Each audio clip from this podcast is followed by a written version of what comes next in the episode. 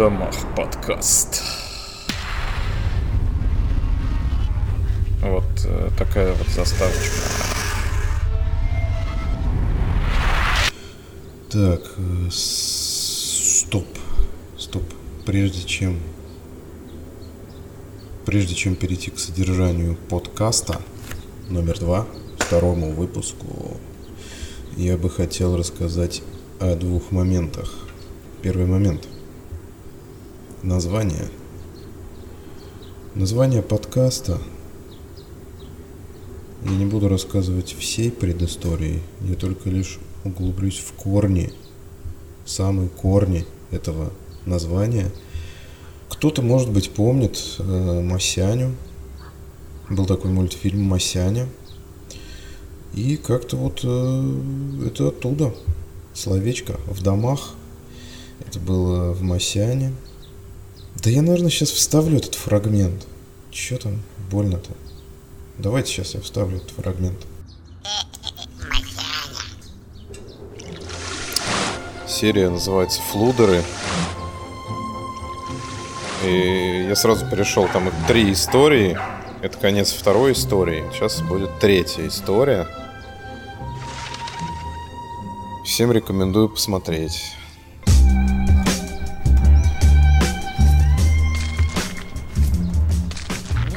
Так неплохо придумали на заливе посидеть. О, красота. Ага.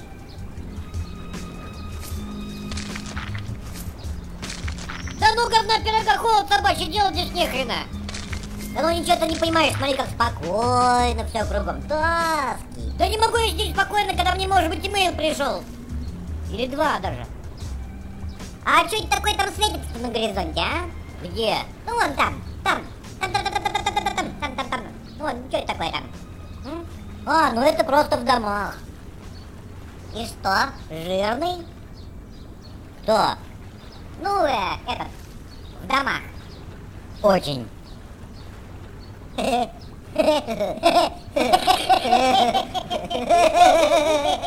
да ну вас к черту, какой к черту в домах? Вы не можете плыть вообще? Ногами мульты вообще. Смешно.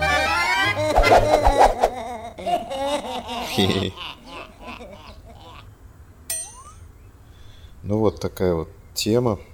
Вообще очень э, сразу два момента хочется отметить. Первый момент то, что э, здесь э, три новеллы маленьких, да, и в третьей, третья новелла начинается с того, что они все втроем, Масяня, э, Лохматый и э, Хрюндель, я вспомнил, как их всех зовут, они сидят на заливе, но картинка вверх ногами. Картинка вверх ногами, как будто они в Австралии. И это вообще очень передает э, куваевский стайл. Мне сейчас очень трудно говорить Куваев, слово Куваев, потому что всегда, когда я вот, э, вспоминаю его фамилию, мне хочется вспомнить фамилию Кураев. Кураев, да? Так что поймите меня, э, я надеюсь на ваше понимание, надеюсь на вашу поддержку.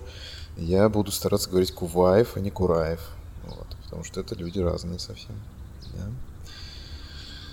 Вот, и вот такой, значит, э, три, ну, две, две части этого мультика проходят, а третья часть вверх ногами. Почему? Непонятно. Ну, в общем, это вот куваевский такой стайл, такой экспериментальные какие-то шуточки часто у него такие проникают. Экспериментальные. Это всегда запоминалось у него в мультфильмах.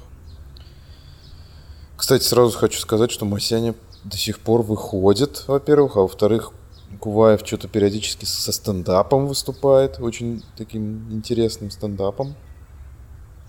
Посмотрите, погуглите, он его выкладывает иногда. Вот.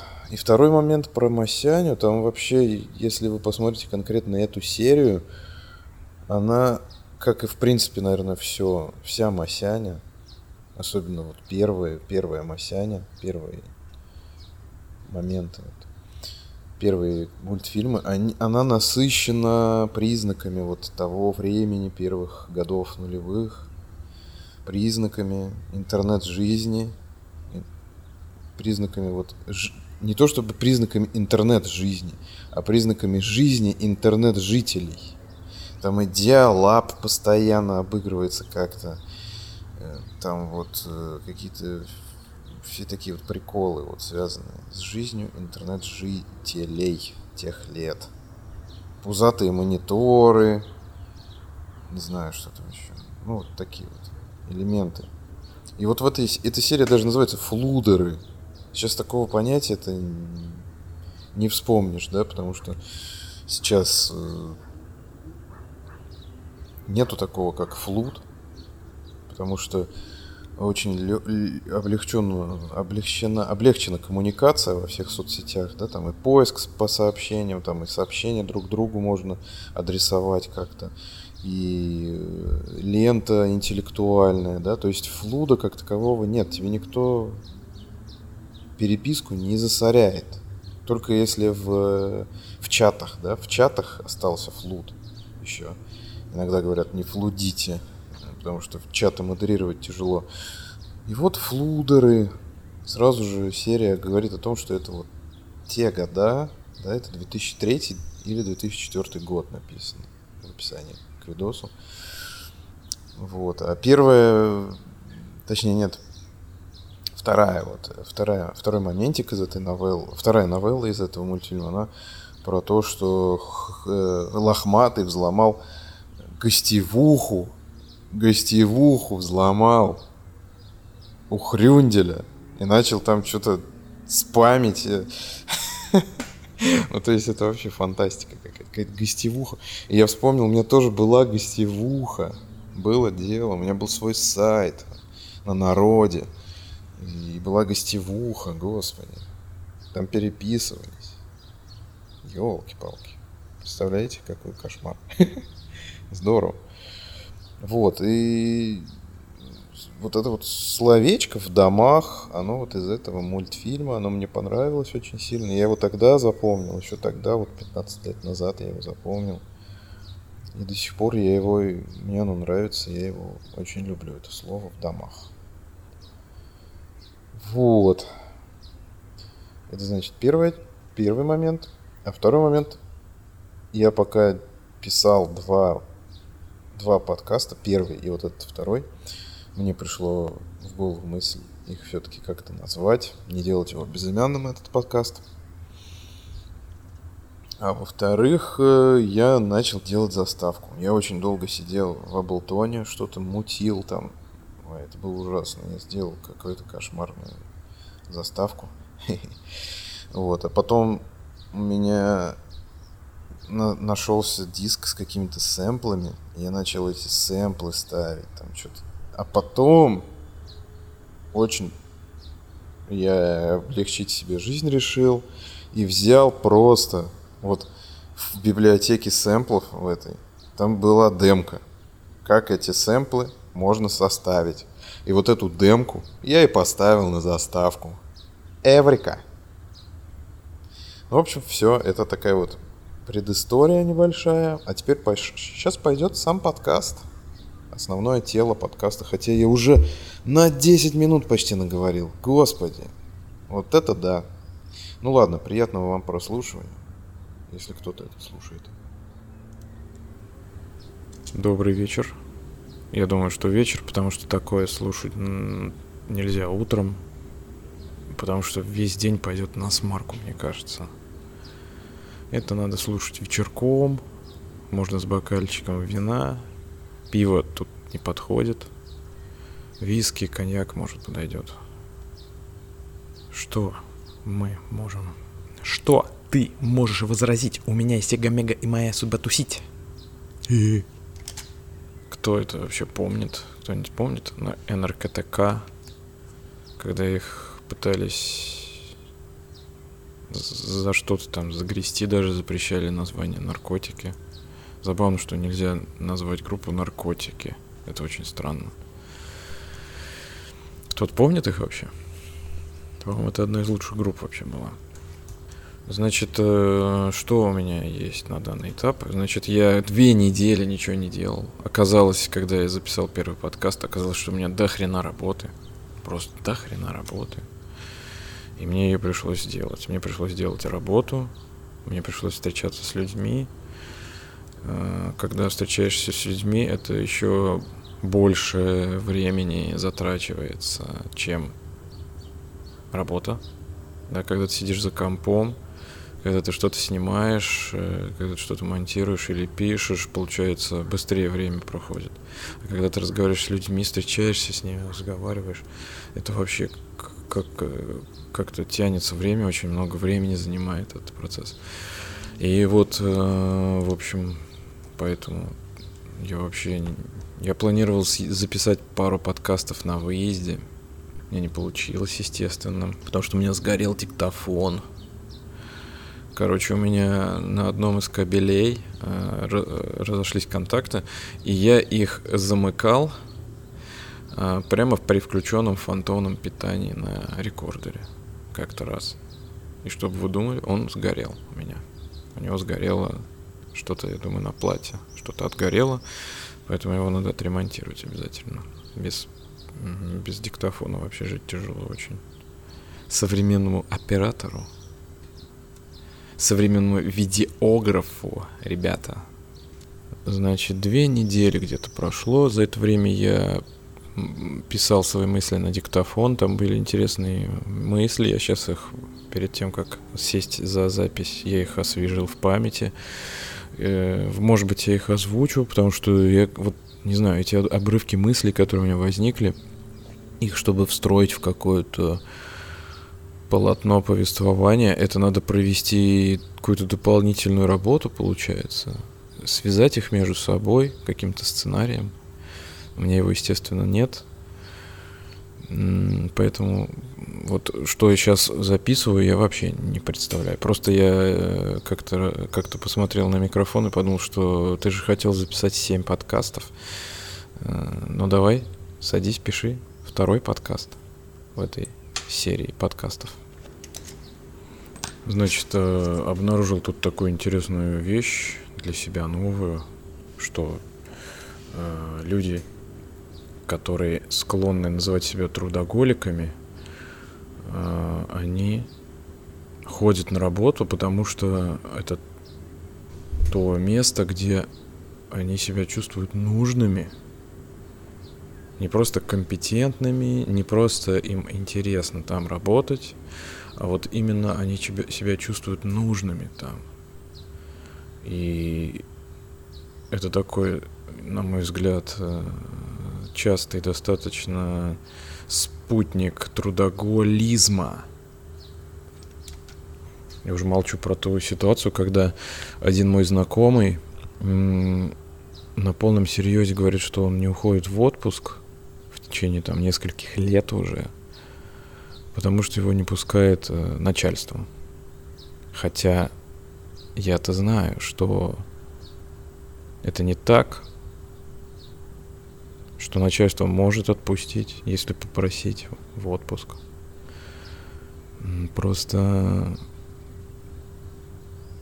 не мыслит человек себя в отпуске вообще никак. При этом э, я заметил, что этот человек, он жалуется на то, что его не отпускают в отпуск. Жалуется. И это не, не просто так, то есть это... Видимо, это как-то увеличивает э, в голове, в голове увеличивает еще больше значение работы. То есть начальник не отпускает меня в отпуск не потому, что он плохой, этот начальник. Нет. Просто я вот настолько необходимый специалист, что начальник меня не отпускает в отпуск. И в дополнение к этому я замечал другую историю, что вот э, как-то раз этот человек заболел, заболел, ну, обычной какой-то инфекцией э, респираторной, да, там э, дома работал несколько дней, а потом м- пришлось куда-то ехать. Пришлось куда-то ехать, типа по делам рабочим. То есть это все было не больничное, это была работа из дома сначала, а потом надо было куда-то ехать. И все сказали, в том числе непосредственный руководитель. Давай, никуда не ехай. Отлежись дома. Вообще, отдохни от работы, поваляйся дома. Все сказали. Все, все это сказали. Все произнесли эту фразу. И ответ был, ну как же, ну это же невозможно, я не могу. Работа. Кто, без, кто кроме меня ее сделает? Она сама не сделается. Там была какая-то важная встреча очень. А, ее надо провести, понимаете? Понимаете? Ее надо провести. Кто кроме меня ее проведет эту встречу? Кто съедет, поговорит, кто передаст эти документы? Кто? И в, вот, в этой фразе был двойной такой вот вопрос. Двойной вопрос. Это было не восклицание, это был двойной вопрос на самом деле. Кто, кроме меня? Нужно было... Ну и все сказали, ну ладно, раз так надо, то хорошо, езжай там, куда тебе надо. Ну, блин, сдохнешь, типа, сам виноват. Сам, сам виноват. Сдохнешь, сам виноват. Но в этом был вопрос, кто кроме меня, кто же, как не ты? Кто же как не я, да? Кто, кто же как не я? Это был вопрос. Все сказали, езжай, ладно, ладно, езжай. А надо было сказать, да никто, кроме тебя, никто. Понимаете? Никто не сказал вот такую фразу. А это была вот такая вот э, фраза. Должна была вот такая фраза прозвучать. Никто, кроме тебя, не сможет это сделать. Никто, только ты. И второй частью этой фразы должна была быть бесконечная благодарность за вот эту готовность к самопожертвованию, принесение своего здоровья на алтарь работы. Это обязательно нужно было сделать. Но никто не прочитал этого запроса вот в, в реплике э, вот этого человека, про которого я рассказываю. Ну, я прочитал, конечно, естественно. Но я тоже не стал так говорить, потому что, ну, представляете, если я скажу так, то это будет звучать как, ну, возможно, как сарказм. Это будет звучать как сарказм, во-первых. А во-вторых, так можно довести человека до истерики. То есть он сам себя загнал в такую ситуацию, а потом такой, блядь, реально никто кроме меня не может это сделать. То есть я довел эту ситуацию до такого состояния, что я вынужден больным ехать куда-то, потому что я не могу это никому делегировать. Я не думаю о своем здоровье. Я только думаю о том, как выглядеть наиболее важным в глазах своих коллег. Господи, что я за человек? Я гублю себя, я просто... А -а -а. Ну, истерику, в общем, можно спровоцировать если идешь на поводу у таких людей. Эта мысль, кстати, не была у меня нигде записана. Да, я хотел записать пару подкастов э, на выезде. Я даже пересматривал местечко. Дело в том, что я был в нескольких райцентрах моей глубиночки. Ну ладно, хрен с ним, сейчас скажу, где я был. Я бывал в Аткарске, город такой. Бывал в Аткарске, бывал в Петровске, бывал в Вольске. Все слова заканчиваются на СК. СК. Аткарск, Вольск, Петровск. Вот, это очень милые такие уездные города Саратовской области. Я смотрел на людей, которые там живут, и я думал о том, что они действительно счастливы, многие из них – они живут в достаточно компактном таком мире. При этом у них есть все блага, у них есть э, комфорт в виде коммунальных всех услуг, которые они получают в полном объеме, да, электричество, газ, свет, вода, теплая, горячая, канализация. У них есть продукты питания, как э, местные, местного производства, так и те, что представлены в ритейле. Там есть магниты всякие, пятерочки, красные и белые пресловутые в этих городах там есть. И при этом их жизнь, она наполнена совершенно минимальными, минимальной роскошью, да, их заработки крайне скудны, а, что позволяет им полностью отрешиться от материальных благ 21 века. То есть им достаточно какого-то автомобиля, им достаточно какого-то телефона. Они посещают мероприятия, которые, так сказать, скудно представлены в районных центрах нашей юга нашей страны.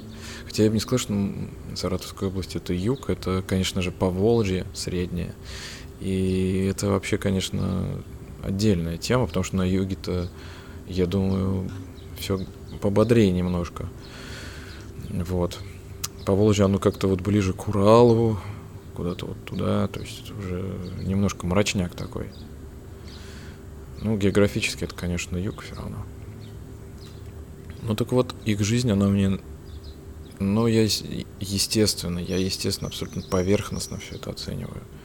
Абсолютно поверхностно. То есть я не знаю, какие там проблемы у них. Понятно, что у них проблемы с деньгами и с образованием, наверное, крупные проблемы. И с медициной там проблемы. Но, в общем, в погоне за некоторыми базовыми потребностями – да, то есть у них жизнь, она состоит из удовлетворения более базовых потребностей, чем жизнь жителей крупных городов, которым больше доступно, выш, более высшие ценности доступны, которые в пирамиде Маслоу да, расположены. И вот эта вот жизнь провинциальных, вот этих вот уездных городов, она напоминает медитацию такую, то есть это состояние, оно более приближено к животному, который гонится за пищей. И ближе вот к, к такому созерцательно животному медитированию на какие-то процессы. Ну, как правило, это процесс работы, собственно. По, работа по добыче провизии, средств к существованию прежде всего. Люди, которые, э, которым не надо гнаться за, за добычей средств к существованию, у них сознание, сознание ага, немного более пустое, потому что э, средства на жизнь, на поддержание жизнедеятельности, они добываются на более автоматическом режиме, на более бессознательном каком-то режиме, на более безусловных каких-то вещах. То есть э, ты быстрее добываешь деньги на еду, и интеллект твой в добыче денег на еду, он участие принимает гораздо меньше. И освобождаются некие пустоты, которые как раз заполняются всякими дополнительными смыслами, типа поиска смысла жизни, типа всяких хобби, э, значит, рефлексии по поводу своей жизни, э, поиска всяких там э, развлечений дополнительных и и так далее. Там искусство, культура, вот эти потребности возникают в этих пустотах. Ну, не только потребности там возникают, там возникают всякие паразиты, конечно, тоже. В общем, поэтому жизнь вот такая более животная, она ближе к медитации. Потому что нет пустот в интеллекте. В интеллекте, в интеллекте, а в сознании. В сознании меньше пустот. Блин, вот э, смотрю мысли, которые у меня были записаны, вот эти вот мысли, набор этих мыслей, которые я должен был как-то озвучить. И они почему-то мне кажется, что они не такие интересные, как, как в тот момент, когда я их э, вот записывал э, на диктофон себе, чтобы потом их переработать как-то. Вот не очень они важные какие-то для того, чтобы их воспроизводить. Интересно, что какое-то время прошло, и я думаю, блин, ну кому это вообще интересно? Кому это вот Непонятно вообще, почему так. Я теперь не знаю, что мне вообще делать. Вот как я быстро сгорел вообще, моментально. Как только я попытался немного... Но я не пытался на самом деле. Ну, решил я это сделать. Решил я поставить как бы на поток, попробовать вот записать еще один подкаст. Не в тот момент, когда вдруг возникло это желание, а типа вот так, погоди, у тебя была мысль, подкаст записать. Ну-ка давай возвращайся к этому. Садись, пиши подкаст. Вот, мне там были мысли. Ну вот, например, мысль про свободу, что свобода это очень важно для меня. Что это базовая ценность. Ну да, это понятно. Но как, как эту мысль развить? Зачем она вообще кому-то нужна? Эм, да, жесть. Вообще жесть. Куда ты полез вообще? То есть я к тому, что Блин, чувак, если ты хочешь писать подкаст, то тебе надо бы э, определиться, ты вообще либо ты хочешь, чтобы люди слышали твои мысли, либо ты этого не хочешь. То есть, если ты не хочешь, чтобы люди слышали твои мысли, не пиши подкаст тогда. Тогда не надо его писать. Да, но я как бы, опять же, я-то думал, что его пишу для себя, а не для людей, для окружающих, да. Пытаюсь что-то для себя сформулировать через это, пытаюсь научиться разговаривать, пытаюсь записать свои мысли, пытаюсь записать свой голос, сформулировать что-то самому себе. Поэтому давай, дружочек, формулируй то, что ты там себе на диктофон диктовал на улице и где-то еще. Ну окей. Значит, свобода. Ну давай попробуем поговорить про свободу. Вообще, что означает свобода в контексте современного вот времени в нашей стране, да? А, как казалось бы, мы пришли вот к такому политическому устройству, да, государственному, когда свобода не обсуждается уже особенно.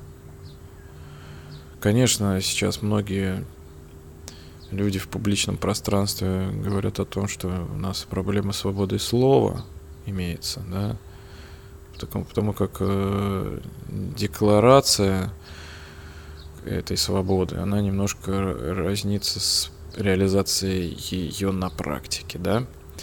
Но вот э, проблема в том, что, наверное, свобода слова это вообще не самая главная свобода на свете – да, во-первых, а во-вторых, э, ну, свобода слова, она, ну, она имеет место быть, да, скажем так. У нас проблемы с другим, у нас совсем с другими вещами проблемы. У нас э, проблемы с реализацией законов, у нас проблемы с реализацией прав, да, а не со свободой слова, да, как таковой. Со, со свободой слова как, как таковой у нас проблемы нет. Говори, что хочешь, пиши, что хочешь, публикуй, но, ну, естественно, ты должен следить за базаром. Некоторые могут усмотреть в этом какое-то противоречие с декларируемой свободой слова, да? То есть э, считается, что э, свобода слова это как раз э, непоколебимая свобода. То есть ты можешь фактически разговаривать обо всем, о чем ты хочешь. То есть, грубо говоря, например, скажем так, э, пока твое слово не пришло в дело, тебя не за что привлекать по законодательству. То есть, например, призыв, призывы к свержению власти, конституционного строя в стране, да, они не могут быть э, скажем так, э, призывами к свержению конституционного строя до тех пор, пока они не будут соответствующим образом оформлены. То есть, например, если ты в частном разговоре просто что-то озвучил, какие-то свои мысли, то этого уже, то этого недостаточно для того, чтобы тебя преследовали по уголовному какому-то делу, даже по административному делу, да. Вот. Ну, во-первых, э, все-таки, как показывает практика, и преследуют и за такое, во-первых. А во-вторых, э, собственно, сами эти призывы, они тоже часто не выглядят как призывы.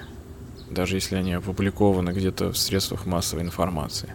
Ну, то есть тут проблема с применением закона, у нас э, с этим проблема, да? Но, опять же, свобода, как будто бы она имеется, имеется, да? Свобода слова. Свобода передвижения, она имеется, да? То есть свобод у нас достаточно много, э, и в связи с этим множество вопросов возникает когда, когда она есть, к ней начинают возникать вопросы к свободе. Вот, я тут э, где-то в каком-то подкасте услышал такой э, разговор про мусульманские страны, что там многие женщины не против их, так сказать, ограничения свобод, и многие даже едут для того, чтобы едут туда, да, из, из наших стран, из, так сказать, западных стран, из христианских стран едут в исламские страны. Женщины, добровольно ограничивая себя в различных свободах, и это их право, да. Вот такая вот странная логика. То есть э, люди, у которых есть свободы, добровольно куда-то едут, чтобы ограничить свои свободы – и в этом состоит их свобода. И мы защищаем их право на эту, на эту деятельность, на ограничение собственной свободы. Ой, как-то вообще странно, как-то это очень странно. Поэтому, когда я вот думал о свободе, почему-то мне возникла эта идея, я не знаю вообще, откуда она мне взялась. Но я понял, что мне нужна свобода для просто принятия решений каких-то в рамках своей жизни. И свободу эту, конечно, конечно, обеспечивает государство, да, но это только лишь декларация, а уж обеспечить реализацию этой свободы, реализацию свободы принятия решений, я должен сам, каждый должен сам взять на себя ответственность и принимать решения, какие бы то ни было. Повороты в своей жизни. И это уже круто. Это уже очень крутой вопрос сразу. Это очень крутой вопрос. Когда ты реально свободен от каких-то не, не внешних границ, да, от каких-то внешних ограничивающих факторов, а свободен внутри себя. Вот это круто. Вот что круто.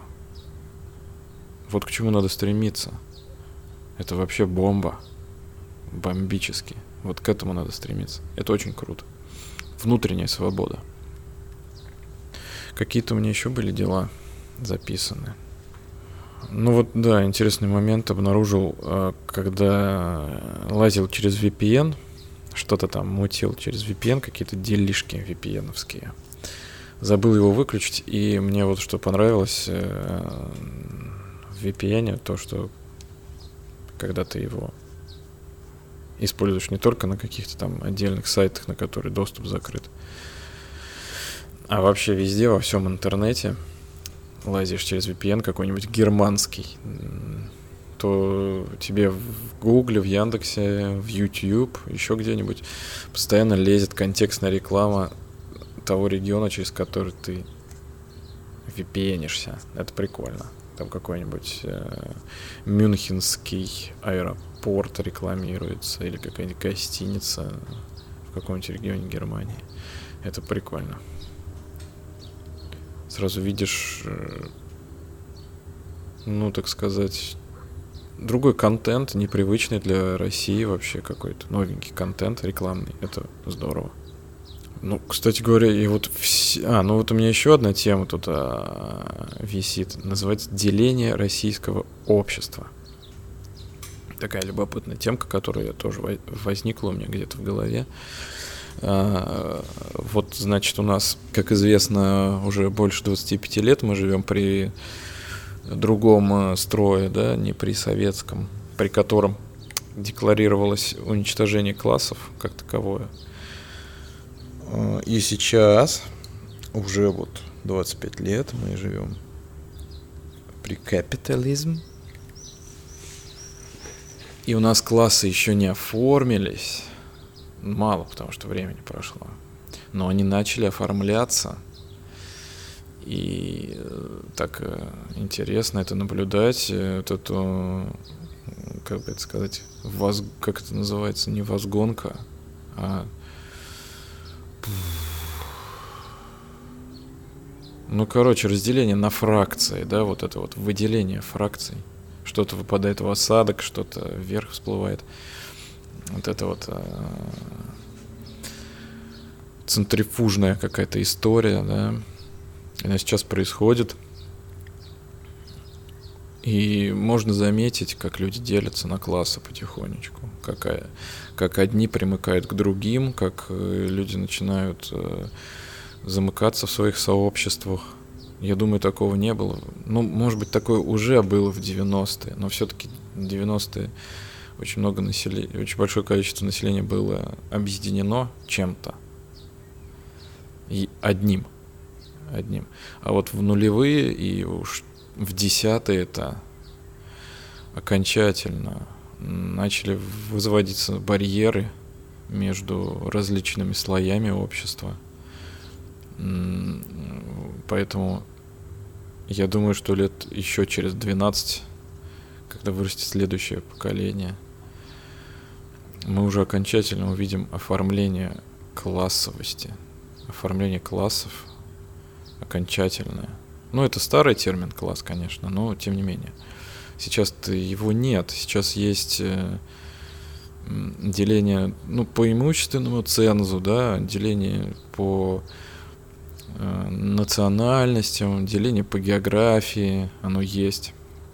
Но э, сейчас активно очень идет внутренняя миграция в стране, и люди, которые живут на периферии, многие, которые себя чувствуют э, там неполноценно, они передвигаются в центр. Какие-то люди из центра переезжают, э, наоборот, на периферию. Это, конечно, меньшая часть, но тем не менее, кто-то нехорошо себя чувствует в центре сейчас и переезжает на периферию.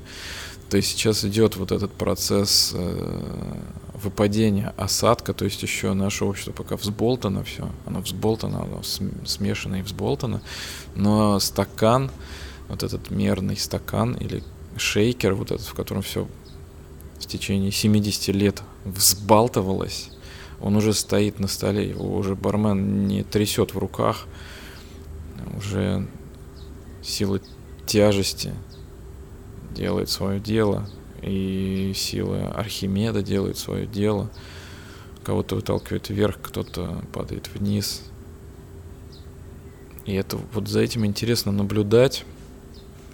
Э, лет 10 назад люди очень активно шли э, на всевозможные юридические специальности, да, абитуриенты. Сейчас уже не так, сейчас абитуриенты активно поступают на инженерные специальности.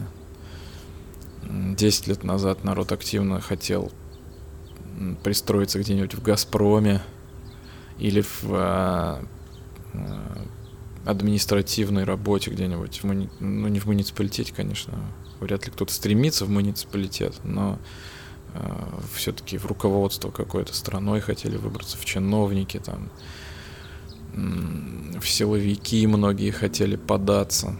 Сейчас уже векторы меняются.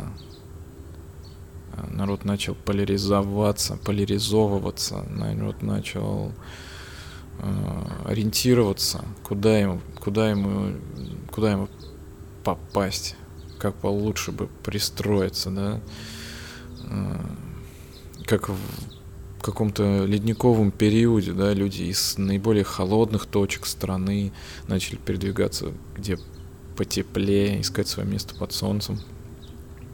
Не зря, не зря вот сейчас Краснодарский край как-то вот поднимается потихоньку, потому что все-таки самый теплый, самый солнечный регион нашей страны. И народ, помимо Москвы и Петербурга, туда едет жить. В общем, вот это вот мне интересно. Мне это заинтересовала тема, я что-то почитал, что-то поковырялся. Вот, сейчас идет оформление нашего общества. Люди начинают интересоваться политикой, люди пытаются сориентировать себя в политической карте, кому они симпатизируют. Вот это все интересно. Так, ну и напоследок сейчас попробую что-нибудь сказать про кино, которое я посмотрел в последнее время. Наконец-то посмотрел посетитель, э, посетителей, похитителей велосипедов. Да, это это сильное кино, конечно. Надо его даже, наверное, пересмотреть, потому что с первого раза даже, пожалуй, трудно воспринять посыл. А, но вот помимо всего прочего, я вообще для себя отметил уже давно, что я люблю фильмы, в которых а, а, вот режиссер, он искренне передает атмосферу города некоего.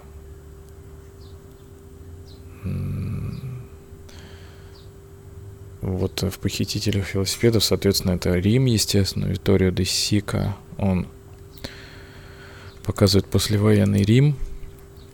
Конечно же, про Рим много очень фильмов снято, и это как раз круто, потому что вот послевоенный Рим это особенно интересно. Один из последних римских фильмов был, наверное, «Великая красота». Такой эстетский, да, эстетский э, фильм Паула Соррентино, который, можно сказать, вообще посвящен Риму. Вот. Но похитители велосипедов а, ведь тоже посвящены Риму, просто это не та картина, которая вот наслаждается и э, тягуче так, да, мусолит вот, э, тему великого вечного города. Нет, она так э, сосредоточена на человеке, что э, если ты об этом не думаешь специально, ты можешь даже и не заметить вот этот вот город, да, ну, переулки какие-то, мостовые, там, площади, ну, да, что что такого-то. Ну, просто локации, да, ты, ты их так воспринимаешь. Но вот эти вот кадры с э, велосипедистами, которые вот с лестницами в контровом солнечном свете удаляются куда-то. Э, потрясающе совершенно. Или вот начало самое фильма, где главный герой тусуется возле вот этих вот муссолиневских новостроек, можно сказать, сталинок таких, да. То есть ты чувствуешь, э, сформулировать, наверное, не можешь, но чувствуешь вот э, разницу в локациях, ты видишь, э, какое, что вкладывает в разные сцены режиссер, как он э, как он пытается срифмовать вот эмоцию персонажа с локацией в Риме. Вот. Ну и потом само по себе это, это прогулка по Риму вот э, того времени, оно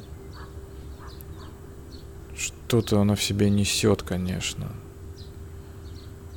Нам, наверное, трудно это понять. Но я как бы но мне кажется, я все равно это понимаю, потому что вот мы живем в российских э, провинциальных городах, где не ценится практически ничего из окружающей действительности, да, не, не ценится ни улица, ни двор, ни подъезд, э, ни какая-то стена, ничего это не ценится.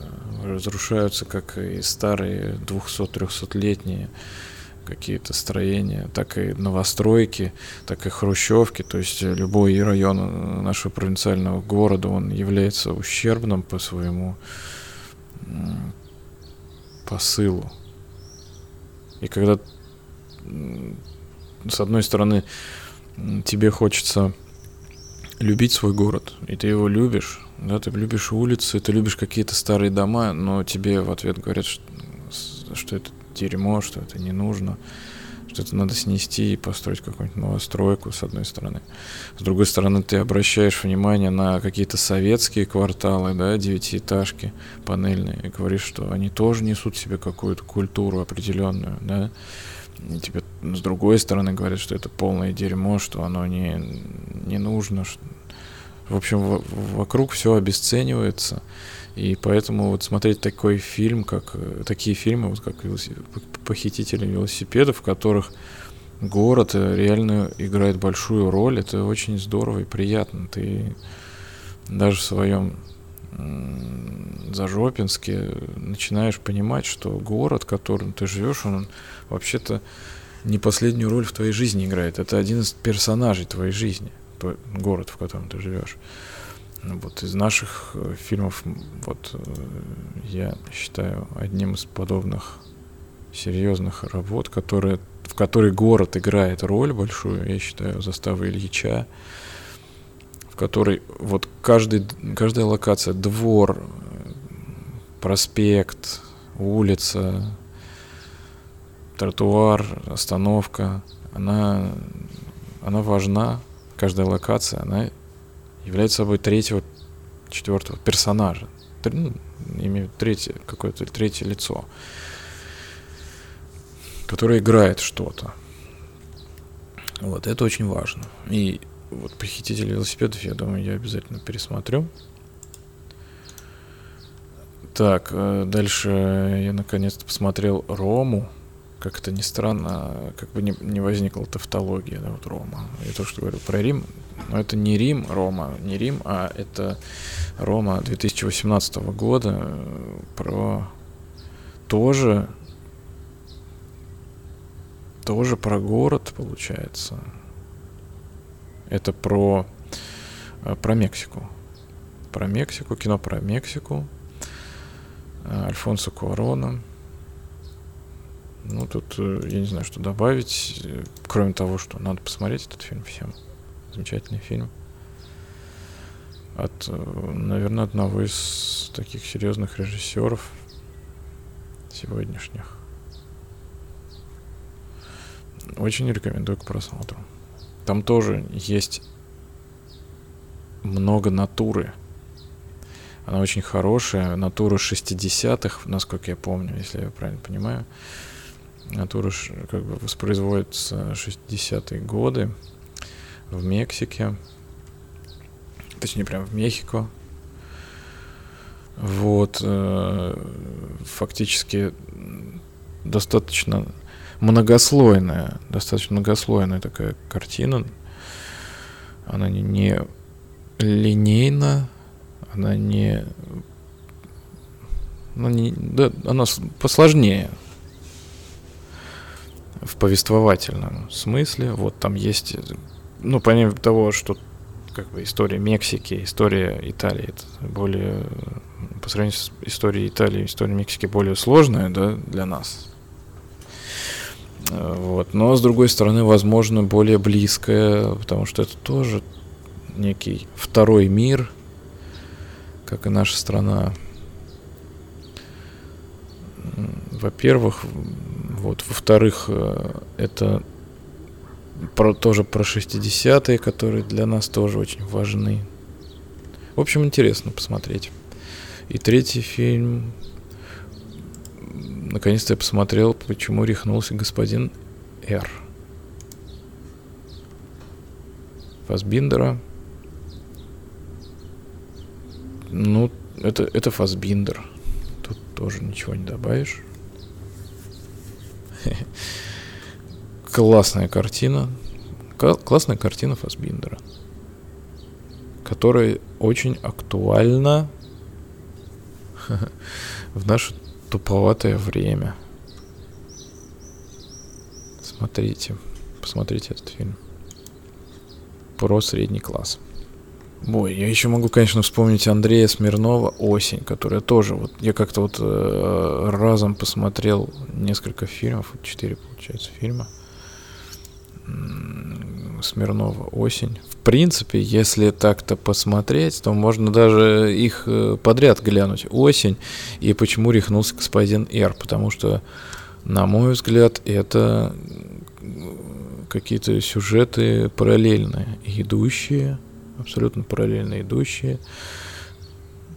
То есть это такой Фасбиндер, это такой левеющий запад 70-х, левеющий запад, а осень Смирнова это правеющий восток 70-х.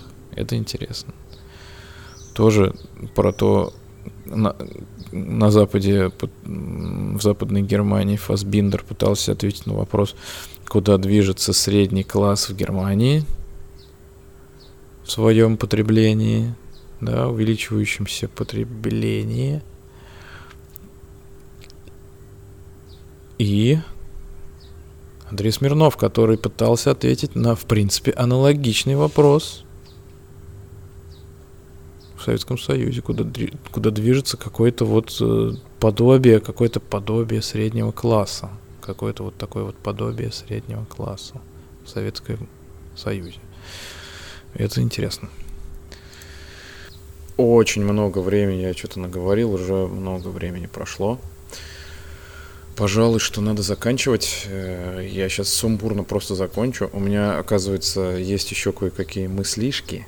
И это значит, что будет третий подкаст. Я не знаю, когда я его запишу, когда у меня будет время. Но я себе поставил задачу, что через недельку я его запишу. Поэтому я вот сейчас сумбурно попрощаюсь, потому что мне уже кажется, что я перебрал по времени. Всех благ, спасибо, на связи.